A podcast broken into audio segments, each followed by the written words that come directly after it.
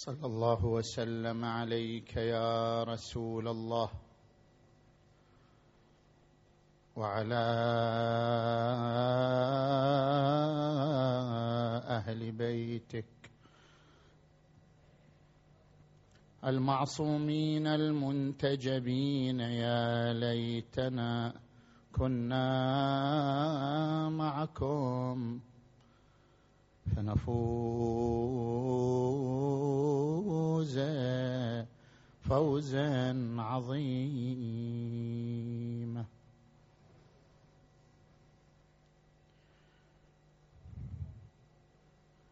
من يلهه المرديان المال والأمل لم يدر ما المنجيان العلم والعمل.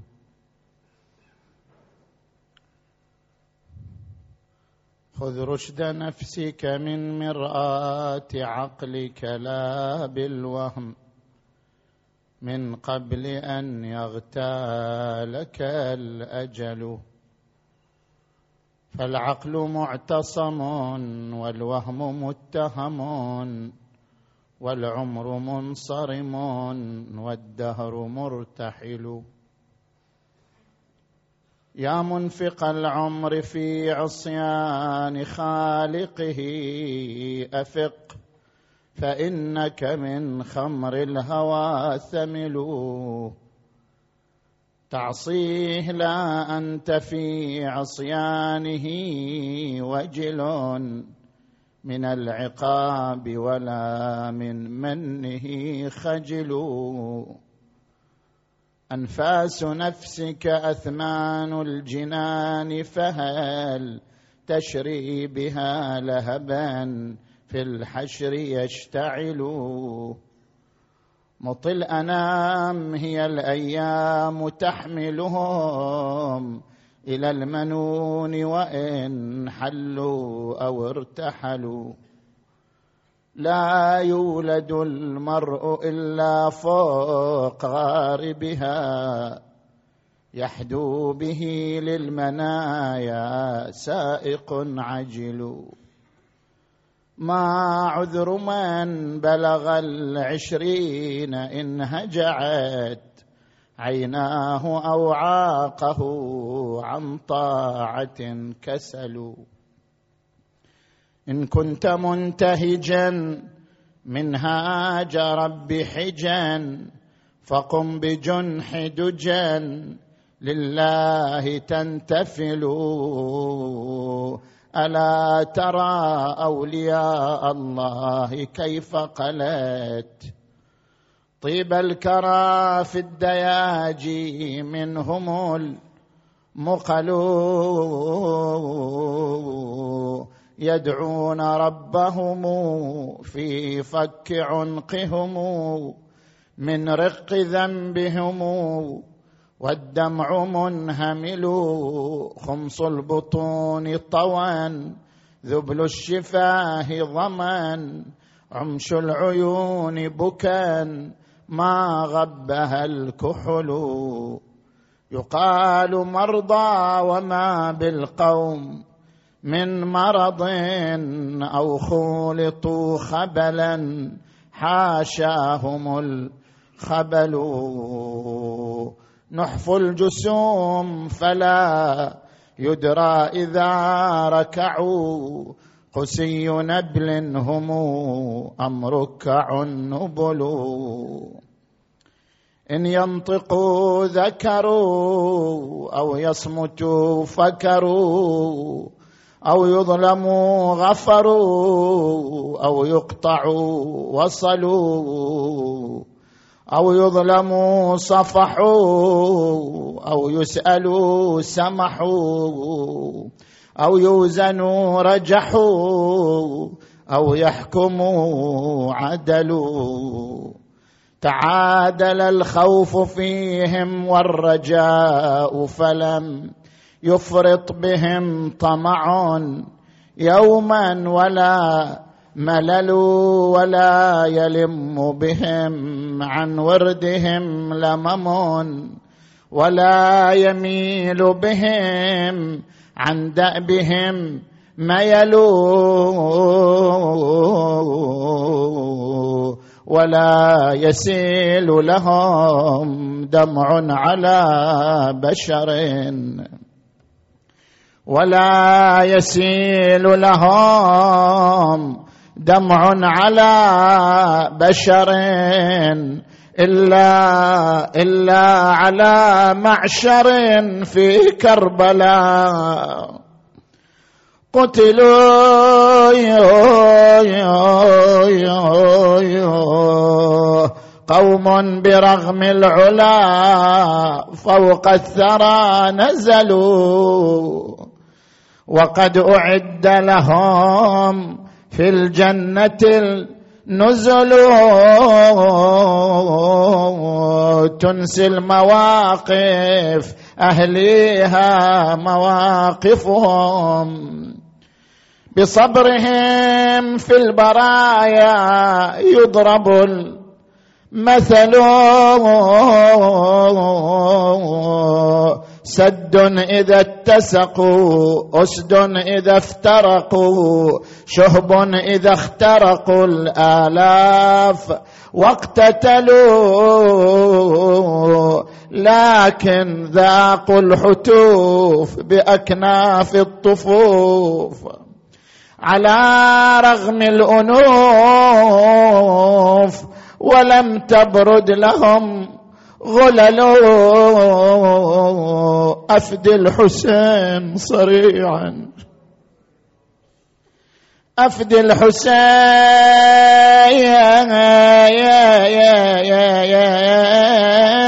صريعا لا صريخ له.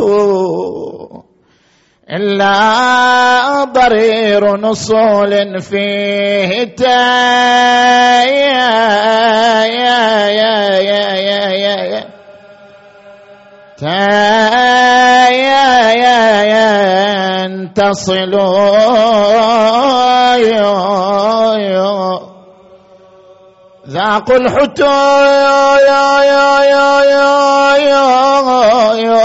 فبأكناف الطفوف على رغم الأنوف ولم تبرد لها يا يا يا يا لها يا يا يا يا مغللو أفد الحسين صريعا لا صريخ له إلا ضرير نصول فيه تايا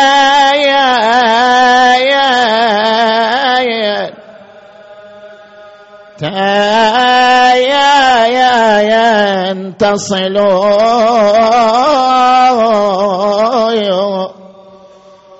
أفدي الحسين صريعا يا يا لا صريخ له يو يو يو إلا ضرير نصلي فيه تنتصي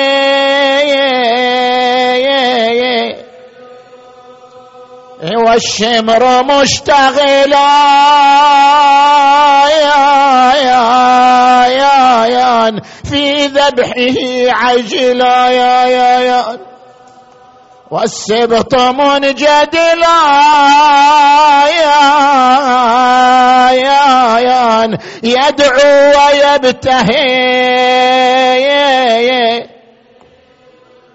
يكرر كرر والشمر مشتغلا يا يا يا في ذبحه عجلا يا يا والسبط منجدلا يا يا يا يا يدعو ويبتهي. اويلي اويلي دقل يا شمر بالله دي خليه دخليه وما شاف من الطبرات يكفيه دشو فيلوج دشو فيلوج ما غير النفس بيه اي والله دشو فيلوج ما غير. النفايا بي وعينه نوب يفتح ويغمر. بعد شنو تقول زينب؟ يا خايب يا خايب خلي أخوي حسين ساعة. ساعة يا يا أغمض له ومد له الموت باع. إيه والله أغمض له ومد له الموت للموت باع. ما هو شمامة الحلوة طباعه إيه والله دي خلي براح روح حسين تظهر.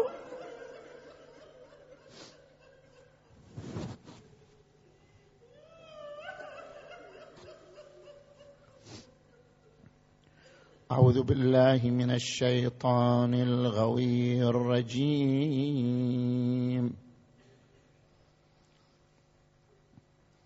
قبل أن ندخل الموضوع نطرح المسألة الفقهية كما هي العادة في كل ليلة. ذكرنا في الليلة السابقة أن غسل الجمعة يجزي عن الوضوء سواء كان الغسل قبل الظهر أو بعد الظهر. من ال من أول اليوم إلى غروب الشمس الإنسان تتاح له الفرصة أن يغتسل غسل الجمعة ويكون غسل الجمعة مجزيا عن الوضوء. هناك مسألتان تتعلقان بالغسل. المسألة الأولى مسألة الإحداث. شلون الإحداث؟ لو أن الإنسان كان يغتسل كان عفوا يسبح السباحة العادية وكان ماء ماء الدوش غامرا لجسمه مسيطرا على جسمه. ماء الدوش ماء كثير فهو غامر لجسمه. فإذا أراد أن يغتسل هل يكفيه أن ينوي الغسل أو لا؟ لا بد أن يخرج رأسه من الماء اولا. الأحوط وجوبا لدى السيدين السيد الخوئي والسيد السستاني أن يخرج رأسه إذا كان هو تحت الدش ونوى أن يغتسل. أحوط وجوبا أن يخرج رأسه ورقبته من تحت الماء ثم يعيده إلى الماء مرة أخرى. وإذا أراد أن يغسل الجانب الأيمن طبعا الترتيب بين الجانب الأيمن والجانب الأيسر مستحب. نعم الترتيب بين غسل الرأس والرقبة وبين باقي البدن هذا واجب. لا بد أن يبدأ بغسل الرأس والرقبة اولا ثم يغسل باقي البدن. أما الترتيب بين الجانب الأيمن والجانب الأيسر هذا مستحب. فإذا أراد أن يغسل الجانب الأيمن أيضا يخرج الجانب الأيمن قليلا من تحت الماء ثم يرجعه إلى الماء ويخرج الجانب الأيسر قليلا من تحت الماء ثم يرجعه إلى الماء. هذا احتياط وجوبي لدى السيدين.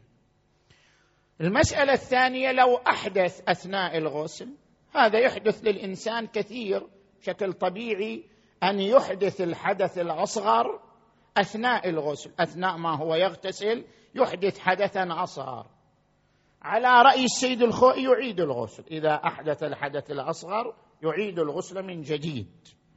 على رأي السيد السيستاني إما أن يغتسل غسل إرتماسي يعني عند مثلا حوض هذا الحوض يستطيع أن يدخل فيه بتمام بدنه يرمس فيه تمام بدنه. زين هذا إذا يقدر يغتسل غسل ارتماسي مرة واحدة دفعة تحت الماء هذا الغسل الارتماسي يجزيه. أما إذا لا ما يريد يغتسل غسل ارتماسي أو ما يقدر يغتسل غسل ارتماسي هذا الغسل الترتيبي الذي غسل الرأس والرقبة ثم أحدث قبل أن يغسل البدن أو أحدث بعد أن غسل الجانب الأيمن قبل أن غسل قبل أن يغسل الجانب الأيسر. يتم الغسل ثم شنو؟ يتوضأ. لا يجزيه هذا الغسل عن الوضوء. على ما هو الأحوط لا يجزيه هذا الغسل عن الوضوء. يكون يضم إليه الوضوء أيضا. وفقنا الله وإياكم لتطبيق الأحكام الشرعية. نرجع إلى موضوعنا. بسم الله الرحمن الرحيم. يا عبادي الذين أسرفوا على أنفسهم لا تقنطوا من رحمة الله. إن الله يغفر الذنوب جميعا. إنه هو الغفور الرحيم. آمنا بالله صدق الله العلي العظيم. انطلاقا من الآية المباركة نتكلم في محاور ثلاثة. المحور الأول في تحديد ماهية الذنب وأقسام الذنب. وخطر الذنوب. الذنب هو مخالفة حكم الله عن عمد وإصرار. قال تعالى فليحذر الذين يخالفون عن أمره أن تصيبهم فتنة أو يصيبهم عذاب أليم. والذنب قد يكون ظاهرا وهو ما لا يخجل الإنسان بفعله أمام الناس لقلة حيائه وقلة خوفه من الله عز وجل. وقد يكون باطنا وهو ما يخجل الإنسان من عمله أمام الناس فيستتر به. وكلاهما خطير. قال تعالى وذروا ظاهر الإثم وباطنه إن الذين يكسبون الإثم سيجزون بما كانوا يقترفون. والذنب قد يكون كبيرة وقد يكون صغيرة فالكبيره ما توعد عليه بالنار في النصوص الشريفة كهتك حرمات المؤمنين أو غيبتهم أو الكذب أو النميمة. فإن هذه كبائر موجبة لاستحقاق الدخول في النار. وقد يكون صغيرة والصغيرة كالنظر إلى المرأة الأجنبية عن شهوة إلا أنه كما ورد عن الإمام الباقر عليه السلام لا كبيرة مع الاستغفار ولا صغيرة مع الإصرار.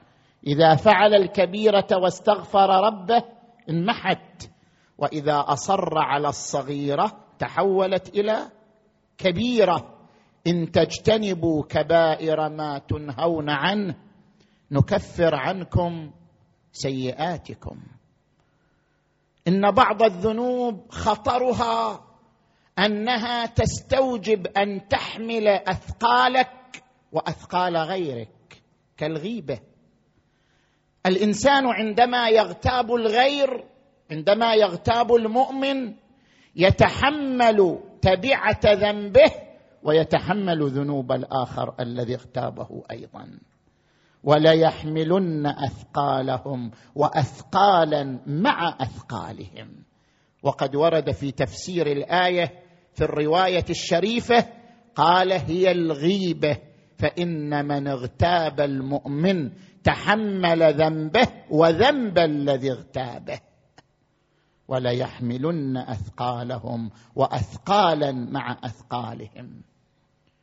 وجميع الذنوب تشترك في خطر واحد ألا وهو خطر الحسرة. إذا جاء الإنسان يوم القيامة وكان يتوقع أن له مقاما معين كان يتوقع أن له درجة معينة. كان يتوقع أنه يغفر له فلم يغفر له فلم يعف عنه فلم يحصل على الدرجة التي كان يتوقع الحصول عليها. فتصيبه الحسرة والندامة وأنذرهم يوم الحسرة. إذ قضي الأمر وهم في غفلة وهم لا يؤمنون. وقال تبارك وتعالى يا أيها الذين آمنوا اتبعوا أحسن ما أنزل إليكم من ربكم من قبل أن يأتيكم العذاب.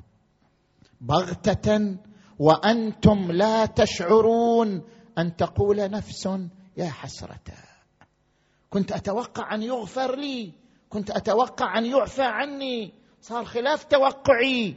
يا حسرة على ما فرطت في جنب الله وإن كنت لمن الساخرين. المحور الثاني التوبة. وما هي أقسام التوبة؟ وما هي الأهمية الغيبية للتوبة؟ وما هي الحاجة إلى التوبة؟ التوبة يا إخوان الرجوع إلى الله بعد البعد عنه. وسبب البعد قد يكون الذنب فإن الذنب سبب للبعد عن الله. لكن الإنسان إذا تاب من الذنب رجع إلى الله. كتب ربكم على نفسه الرحمة أنه من عمل منكم سوءا بجهالة ثم تاب من بعده وأصلح فإنه غفور رحيم. وقد يكون سبب البعد ترك مقام كالأنبياء. بعض الأنبياء ترك مقاما ثم عاد إلى المقام. هذا عبر عنه القرآن بالتوبة. فتلقى آدم من ربه كلمات فتاب عليه. وقال عن لسان موسى إني تبت إليك. وإني من المسلمين. توبة هؤلاء الأنبياء ما سوى نبينا صلى الله عليه وآله الذي هو في حال ترقي من مقام إلى مقام. دائما الأنبياء قد يترك مقاما فيعود إليه مرة أخرى فيعبر عن هذا العود بأنه توبة. التوبة الرجوع إلى الله تبارك وتعالى. والتوبة قد تكون عابرة وقد تكون نصوحا. توبتنا نحن توبات عابرة. نقترف الذنب نتوب ثم نعود إلى الذنب ثم نتوب ثم نعود إلى الذنب وهكذا. توبتنا توبة وقتية توبة مرحلية توبة عابرة توبة لا تصمد ولا تستقر. لكن المطلوب التوبة النصوح. وتوبوا إلى الله توبة نصوحا. عسى ربكم أن يكفر عنكم سيئاتكم ويدخلكم جنات تجري من تحتها الأنهار.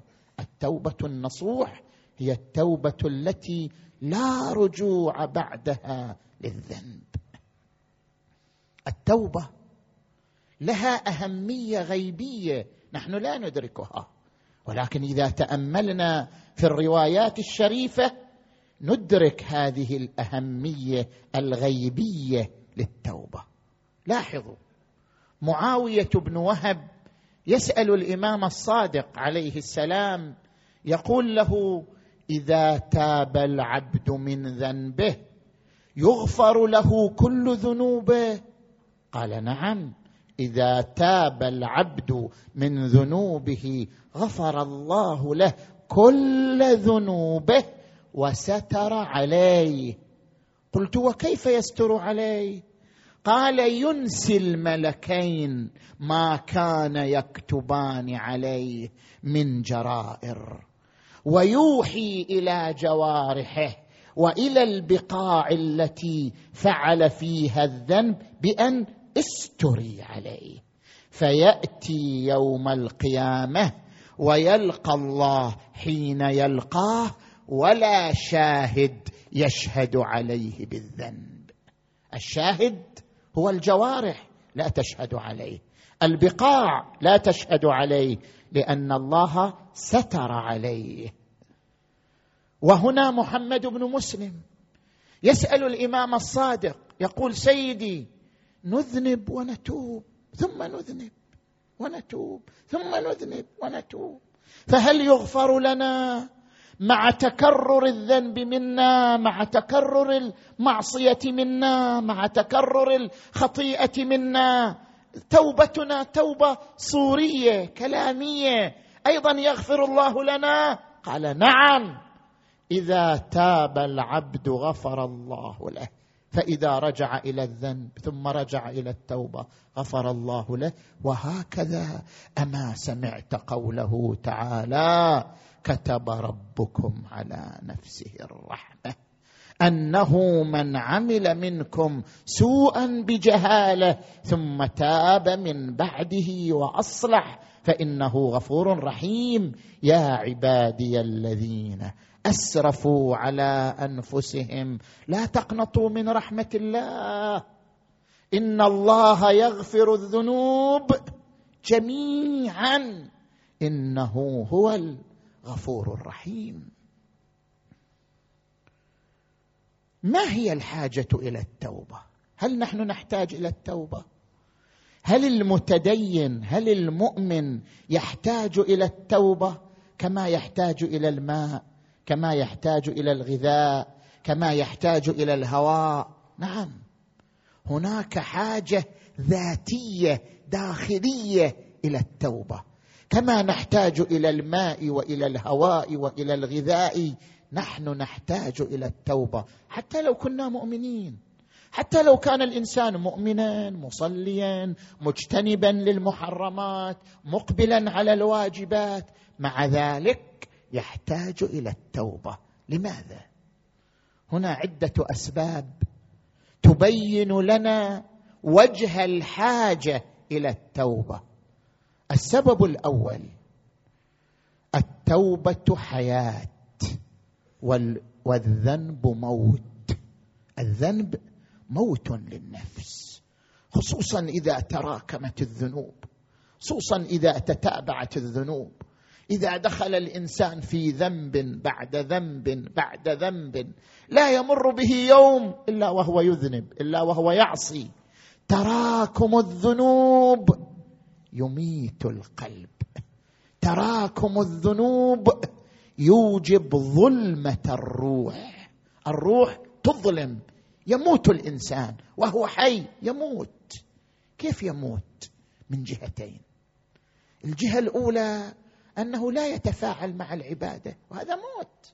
أصلي ولا أشعر بطعم للصلاة. أقرأ الدعاء ولا أشعر بطعم للدعاء.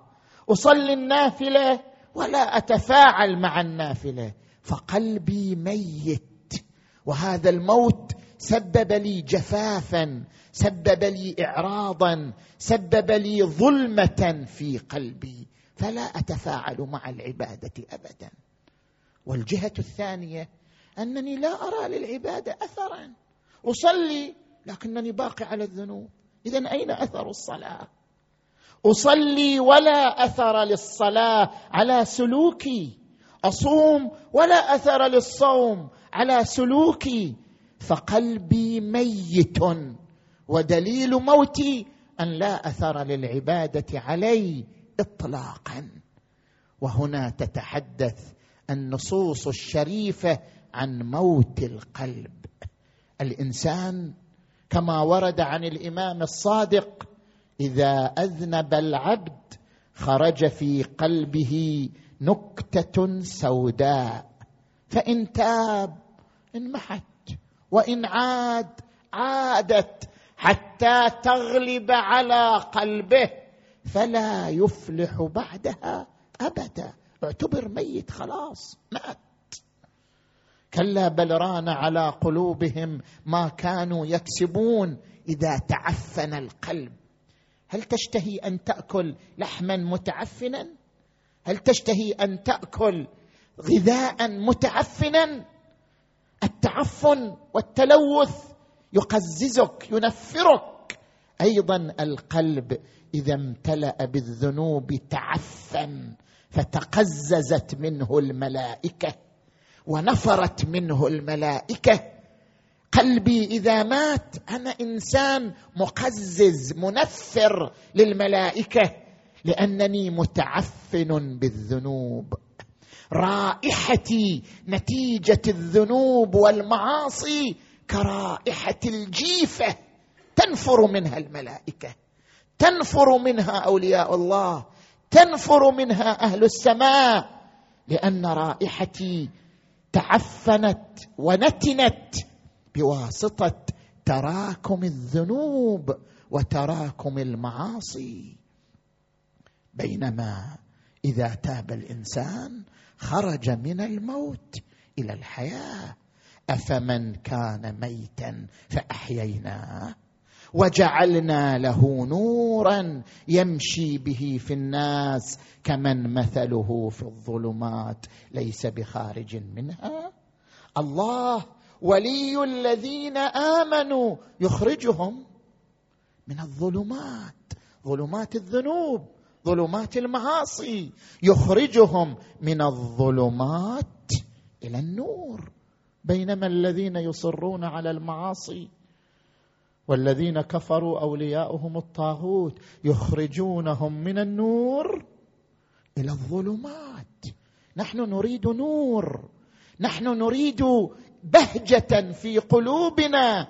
وهذا النور والبهجة والحياة بواسطة التوبة. أفمن شرح الله صدره للإسلام فهو على نور من ربه. فويل للقاسية قلوبهم. عن ذكر الله.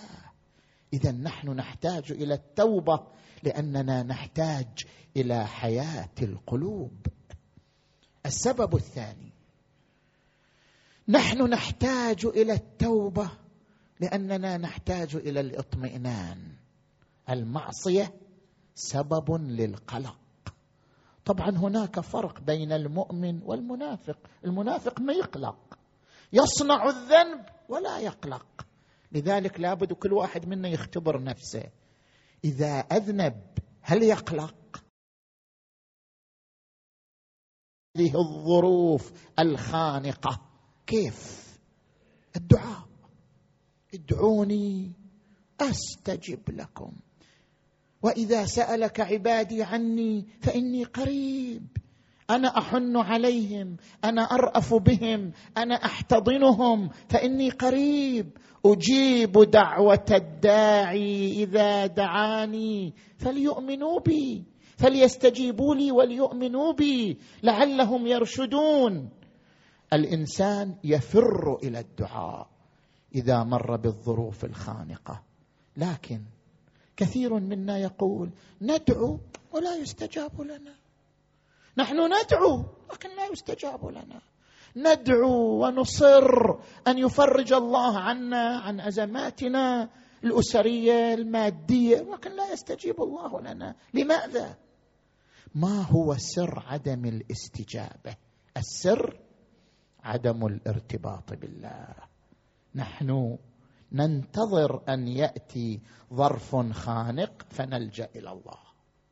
وإذا ركبوا في الفلك دعوا الله. مخلصين له الدين. فلما نجاهم إلى البر إذا هم يشركون. إذا كنا في رخاء في عافية في غنى في صحة في استقرار أسري. ابدا الدعاء يصير مجرد لقلقة لسان روتين لا طعم له. الموت المفاجئ لا يستثني احدا. جلطة نوبة سكته الموت لا والدا يعفي ولا ولدا. هذا الطريق إلى أن لا ترى أحدا. الموت المفاجئ نحتاج إلى أن نستعد له. نحتاج إلى أن نتهيأ له.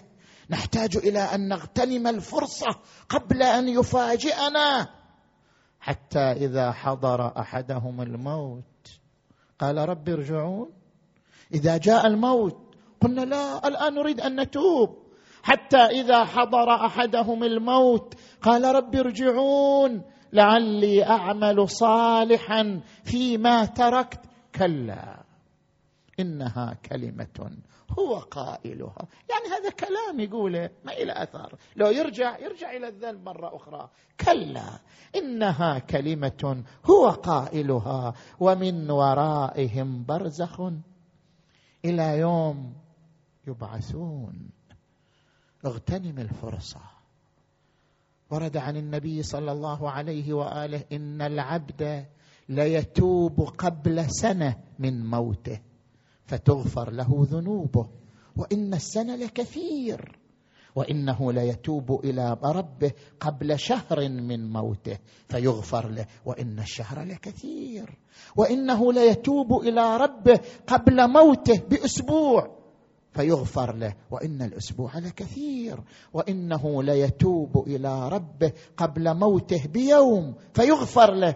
وإن اليوم لكثير. وإنه ليتوب إلى ربه قبل موته بساعة فيغفر له. وإن الساعة لكثير. وإنه ليتوب إلى ربه قبل أن تصل روحه إلى هنا.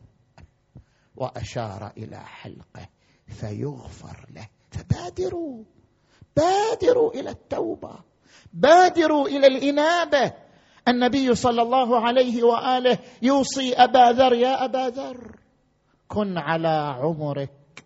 أشح منك على درهمك ودينارك. إيش قد أنت تبادر؟ أنت تاجر تبادر إلى التجارة. تدخل في الأسهم تنمي أموالك. التوبة تجارة. بادر إلى هذه التجارة بادر إلى هذا الربح. يا أبا ذر بادر بأربع قبل أربع بصحتك قبل سقمك بشبابك قبل هرمك بغناك قبل فقرك بحياتك قبل موتك. السبب الخامس من أسباب الحاجة إلى التوبة نحن نحتاج إلى التوبة للتخفيف من حرارة الذنوب. أتدرون نحن نبني جنتنا أو نارنا؟ واحد منا يبني الجنة في الدنيا. في الدنيا ونحن نعيش في الجنة. لا تظن أن الجنة ستأتي في الآخرة. لا أنت في الدنيا تعيش في جنة أو أنت في الدنيا تعيش في النار. نار الإنسان وجنة الإنسان تبدأ من الدنيا. الإنسان في الدنيا يا يعيش في جنة يعيش في نار. من كان يعيش في الطاعات من طاعة إلى طاعة من صلاة جماعة إلى نافلة إلى دعاء إلى زيارة إلى صلة رحم إلى زيارة مؤمن إلى قضاء حاجة مؤمن فهو يعيش في الجنة. والدليل على أنه يعيش في الجنة يعيش مطمئنا. المؤمن إنسان مطمئن. ألا إن أولياء الله لا خوف عليهم ولا هم يحزنون. الإنسان المؤمن شوف إيش مطمئن. فارغ البال مرتاح البال. حتى لو عنده مصائب حتى لو عنده فقر حتى لو عنده مرض لكنه إنسان مطمئن. فهو يعيش في الجنة. وأما الإنسان العاصي فهو يعيش في النار. كيف يعيش في النار؟ لأنه يعيش دائما حياة القلق حياة الاضطراب حياة الوجل. اذا هو يعيش في النار. الإمام زين العابدين يحسسنا كيف إحنا نعيش في النار؟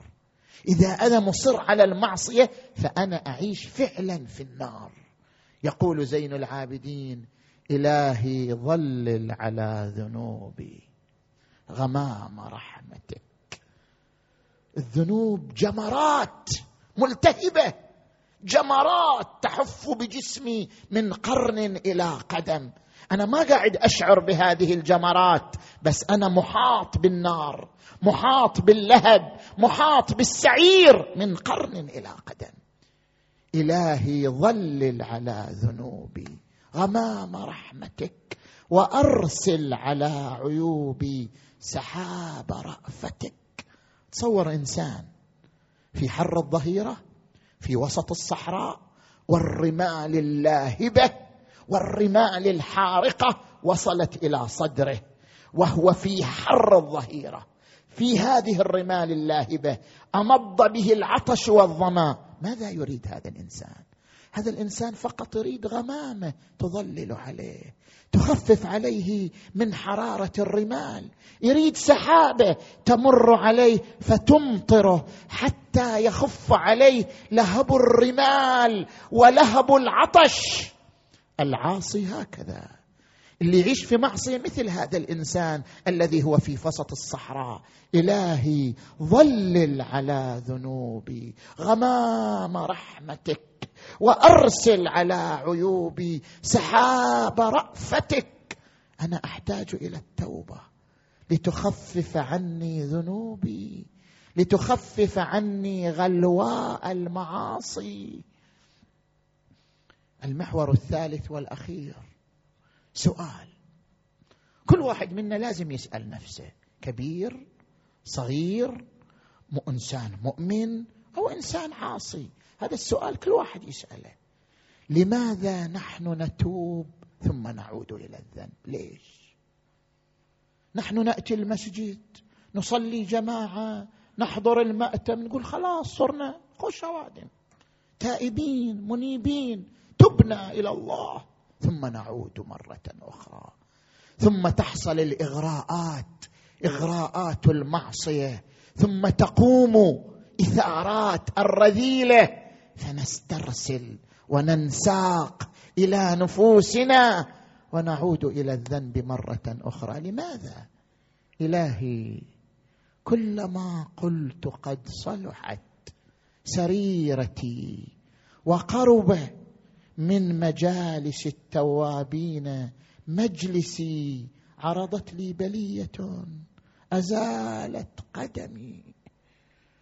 إلهي إلى متى؟ أنا أذنب وأتوب ثم أعود إلى الذنب ثم أتوب ثم أعود إلى الذنب مرة أخرى. ما هي أسباب العود إلى الذنب؟ الأسباب ثلاثة. السبب الأول قلة الحياء. إحنا ما عندنا حياء من الله. لو كان عندنا حياء من الله ما عدنا إلى الذنب مرة أخرى. قلة الحياء.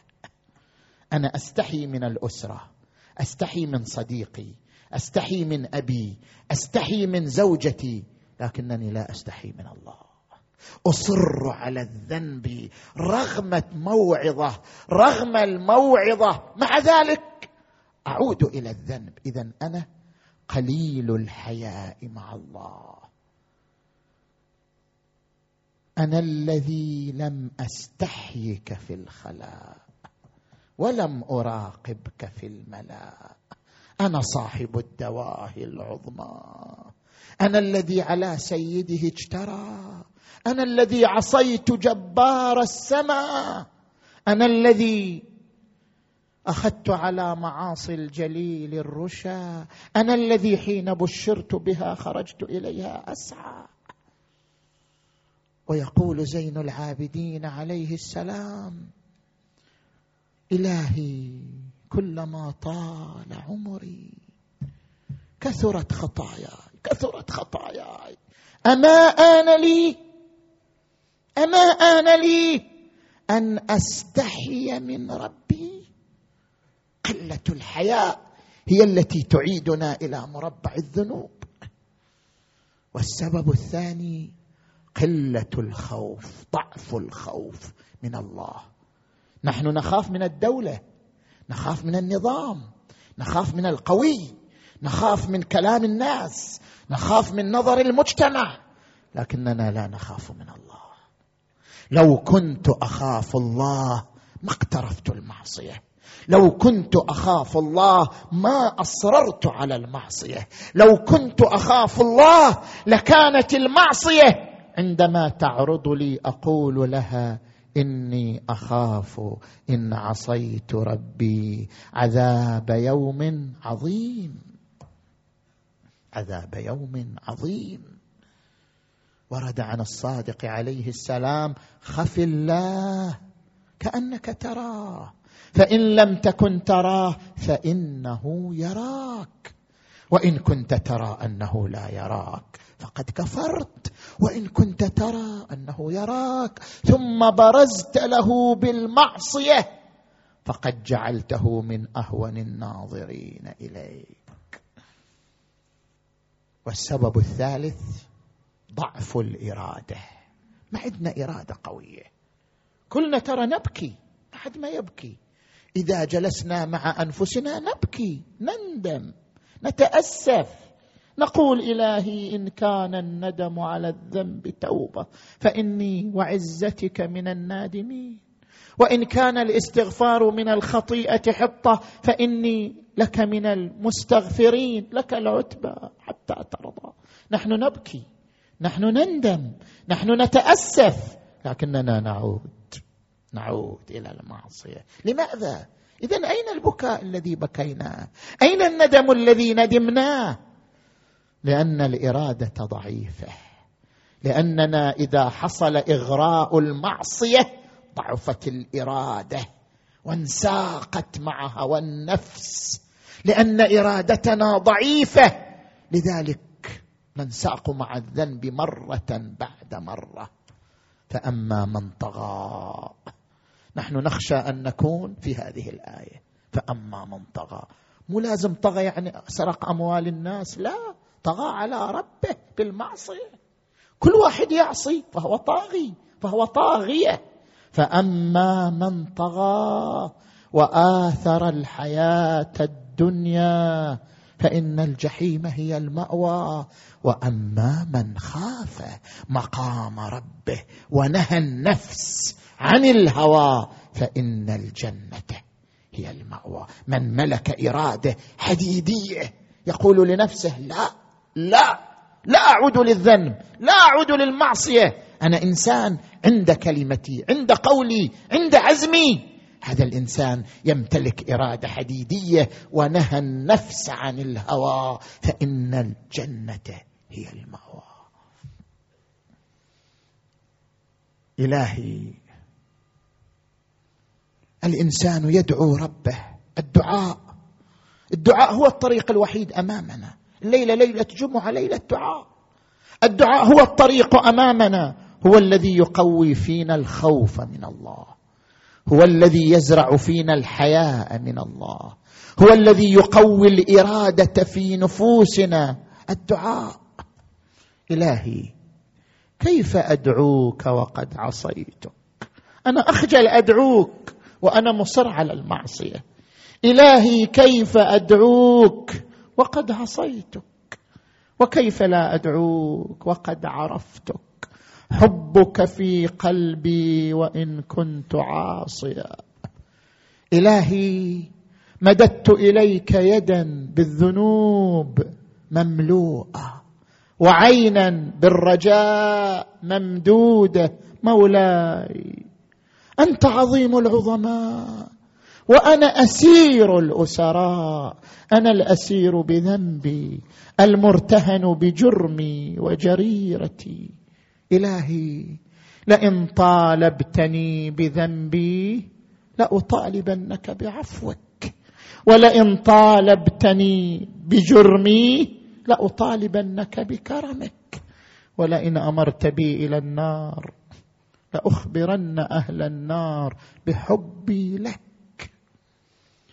أما تقرأ مناجاة التائبين؟ هذه المناجات العشر عشر مناجات عن زين العابدين. هي أفضل طريق لتطهير النفس لتهذيب النفس. مناجاة التائبين. إلهي إلهي ألبستني الخطايا ثوب مذلتي. وجللني التباعد منك لباس مسكنتي. وأمات قلبي وأمات قلبي عظيم جنايتي. فأحيه بتوبة منك يا أملي وبغيتي ويا سؤلي ومنيتي فوعزتك لا أجد لذنوبي غافرا ولا أرى لكسري غيرك جابرا. فوا اسفا خلها من قلبك تخرج هذه الكلمات. فوا اسفا من خجلتي وافتضاحي ووالهفاه من سوء عملي. واجتراحي إلهي إلهي. أنت الذي فتحت إلى عبادك بابا. سميته التوبة فقلت توبوا إلى الله. توبة نصوحا فما عذر من أغفل دخول الباب بعد فتحه إلهي بحلمك عني اعف عني أنت حليم. بحلمك عني اعف عني وبعلمك بي ارفق بي. بعد بعد شوف زين العابدين. إلهي إن كان قبح الذنب. إن كان قبح الذنب من عبديك فليحسن العفو من عندك. إلهي ما أنا بأول من عصاك. ما أنا بأول من عصاك فتبت عليه. وما أنا بأول من تعرض لمعروفك فجدت عليه. ابكي شوية ها. ابكي مع زين العابدين. ابكي مع زين العابدين. تفاعل مع دعاء زين العابدين. وما لي لا أبكي. وما لي لا أبكي. ولا أدري إلى أين مصيري. وقد خفقت عند رأسي أجنحة الموت. وما لي لا أبكي. تذكر ما يبكيك. وما لي لا أبكي. أبكي لخروج نفسي. أبكي لظلمتي. قبري. أبكي لضيق لحدي أبكي لسؤال منكر. ونكير إياي. أبكي لخروجي من قبري عريانا ذليلا حاملا ثقلي على ظهري. من يحمل عني الذنوب؟ من يحمل عني المعاصي؟ وهي ثقل على ظهري. عريان ذليل حاملا ثقلي على ظهري. أنظر مرة عن يميني ومرة عن شمالي. يبكي زين العابدين يبكي. ها؟ زين العابدين له دمعتان دمعة من خشية الله. دمعة من الخوف من الله ودمعة على أبي عبد الله. وإنت مع زين العابدين في دمعتين دمعة من الخشية من الله ودمعة على أبي عبد الله. يستاهل أبو علي الدمعة ترها والليلة ليلة جمعة وليلة الدمعة. يستاهل أبو علي دمعة. دمعة تطلع من فؤادك. دمعة تطلع من قلبك. دمعة تطلع بصوتك. ها حسين تبكيك عيني. لا لأجل مثوبتي لكنما عيني لأجلك. لأجلك باكية. شلون الدمعة على الحسين؟ كيف؟ يقول له سيدي إلى متى هذا البكاء؟ إلى متى؟ أليس القتل لكم عادة؟ وكرامتكم على الله الشهادة؟ أما قتل جدك وعمك وأبوك؟ قال بلى بلى صدقت صدقت. القتل لنا عادة وكرامتنا على الله الشهادة. لكن يا أبا حمزة ما تذكرت مصرع أبي وإخوتي. إلا خنقتني العبره أبا حمزة القتل لنا عادة ولكن هل ذبح الأطفال لنا عادة؟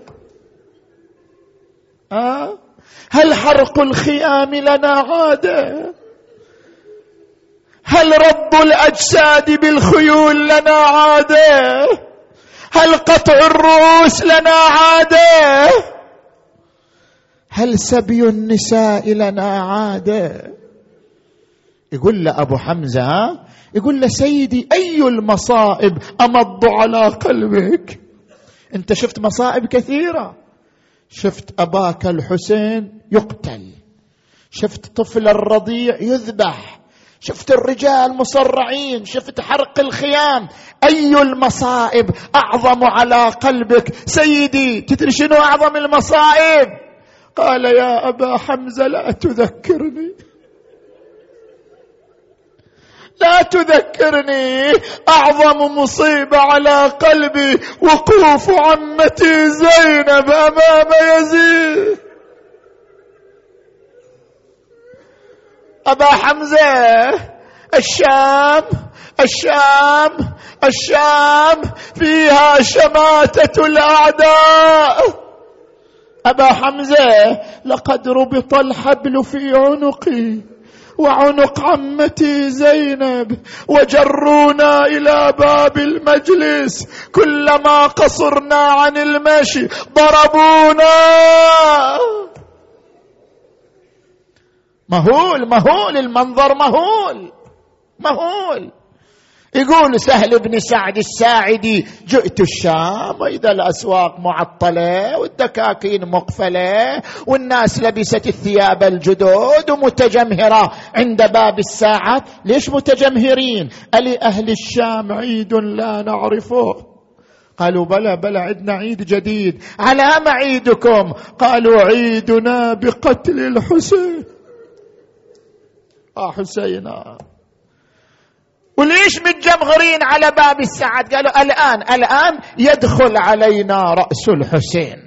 يقول بينما أنا واقف وإذا بشموس طالعة على رماح عالية. رأس بعد رأس رأس بعد رأس. يقول أقبلت لأول رأس. رأس قمري أزهري تميل الريح شيبته. تأملت فيه فإذا هو حبيبي الحسين. حبيبي الحسين بعد توخيت الرؤوس راسا بعد رأس وقفت وأنا مذهول معقول القضية؟ بينما أنا واقف وإذا أسمع انينا يقطع القلوب. تقدر تسمع هالأنين أنت؟ أنين يقطع القلوب. أقاد ذليلا ترضى على إمامك. إمام معصوم. أقعد ذليلا في دمشق كأنني من الزنج عبد غاب عنه نصير. من أنت؟ من أنت؟ أجبني. قال له وجدي رسول الله. الله يساعد قلب رسول الله. وجدي رسول الله في كل مشهد وشيخي أمير المؤمنين وزيره. وصلت إليه. من أنت؟ قال أنا علي بن الحسين. قلت أنا سهل بن سعد. هل أقضي إليك حاجة سيدي؟ قال بلى ائتني بخرقة أضعها تحت الجامعة. فلقد حزت المسامير في صدري. وإماماه وسيداه قلت سيدي بسألك سؤال صعب عليك ها؟ صعب عليك هذا السؤال سيدي لكن أجبني. قال سل يا سهل قلت أين عمتك زينب؟ وين وين هي فخر المخدرات؟ صعب عليكم يا بني هاشم صعب هذا السؤال لكن ماكو شارة أجبني قال انظر لتلك المرأة التي التفت بها اليتامى ودارت حولها الأطفال. هذه عمتي زينب يقول جئت مهرول مهرول إليها وإذا هي امرأة حولها اليتامى يصرخون ويبكون. سلمت عليها ردت علي السلام. قلت أنا سهل بن سعد من أصحاب رسول الله. يا فخر المخدرات. أين شيخ العشيره أبو عبد الله؟ أين قمر الشريعة أبو الفاضل؟ أين الأكبر أين القاسم؟ أين بنو هاشم سيدتي؟ قالت لا تحرق قلبي. انظر إلى الرؤوس وتعرفهم واحدا واحدا. وعاين يتام فاق هز الفي بجوناح ومن الضرب والسير ما يا يا ضلت لهم روح. وحدة تنادي عقاب عزي وين أنا روح. بيني وبين حجايا صاني فرق البين. سلم عليها وقال يلي على المطية. والله ونينك ذوبة حزاني علي. يخصون أهل هالبلد منتي خارجيه كنش يا مسبية من شيوخ المسلمين. زينب تعرف بنفسها قالت أنا جد النبي صفوة الجبار. وأبوي حيدر قاسم الجنة مع النار. ومكسورة الأضلاع ما تعرفها؟ ما تعرف مكسورة الأضلاع. ومكسورة الأضلاع. شمامة المختار. أمي وأنا زينب وأخوتي الحسن وحسين. أنا زينب أنا زينب اللي يحجون عني. عني صار البكا والنايا والنايا حفني أنا سليت المصايب ما سلني. أنا شاقول لو واحد سألني من دللش حسين. دلني وأعظم ما يشجي الغيور. يا الله الليلة ليلة جمعة ليلة الدعاء. نحن جميعا نقرأ الآية المباركة بصوت واحد منكم كلكم. بسم الله الرحمن الرحيم. أمن يجيب المضطر إذا دعاه. أمن يجيب المضطر إذا دعاه. بصوت أعلى أمن يجيب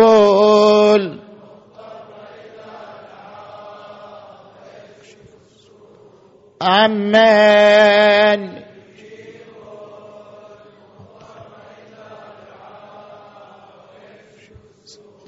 أمن يجيب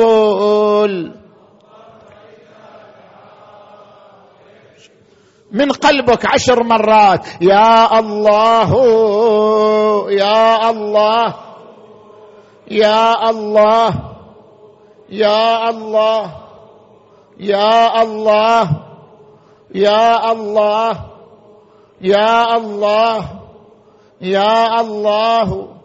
يا الله يا الله اللهم باسمك العظيم الأعظم الأعظم الأعظم الأعز الأجل الأكرم يا الله بالزهراء وأبيها وبحلها وبنيها والسر المستودع فيها اللهم اغفر ذنوبنا واستر عيوبنا وكفر عنا سيئاتنا وتوفنا مع الأبرار. كل واحد يدعو بحسن الخاتمة.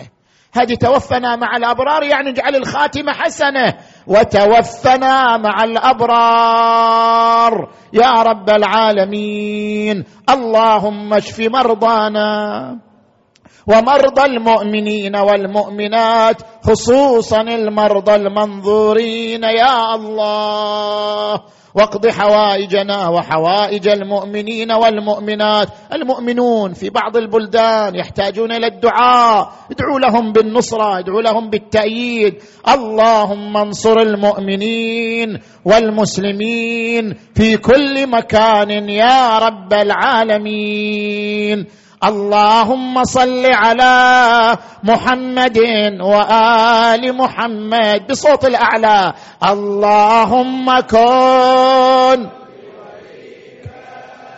حجتي ابن الحسن صلواتك عليه. في هذه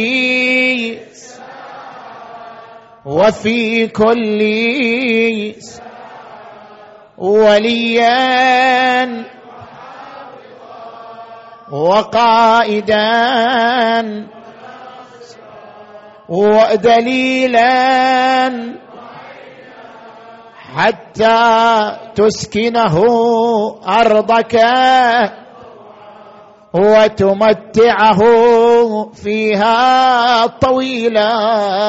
برحمتك يا أرحم الراحمين. وإلى أرواح أمواتنا وأمواتكم وأموات المؤمنين والمؤمنات الفاتحة تسبقها الصلوات.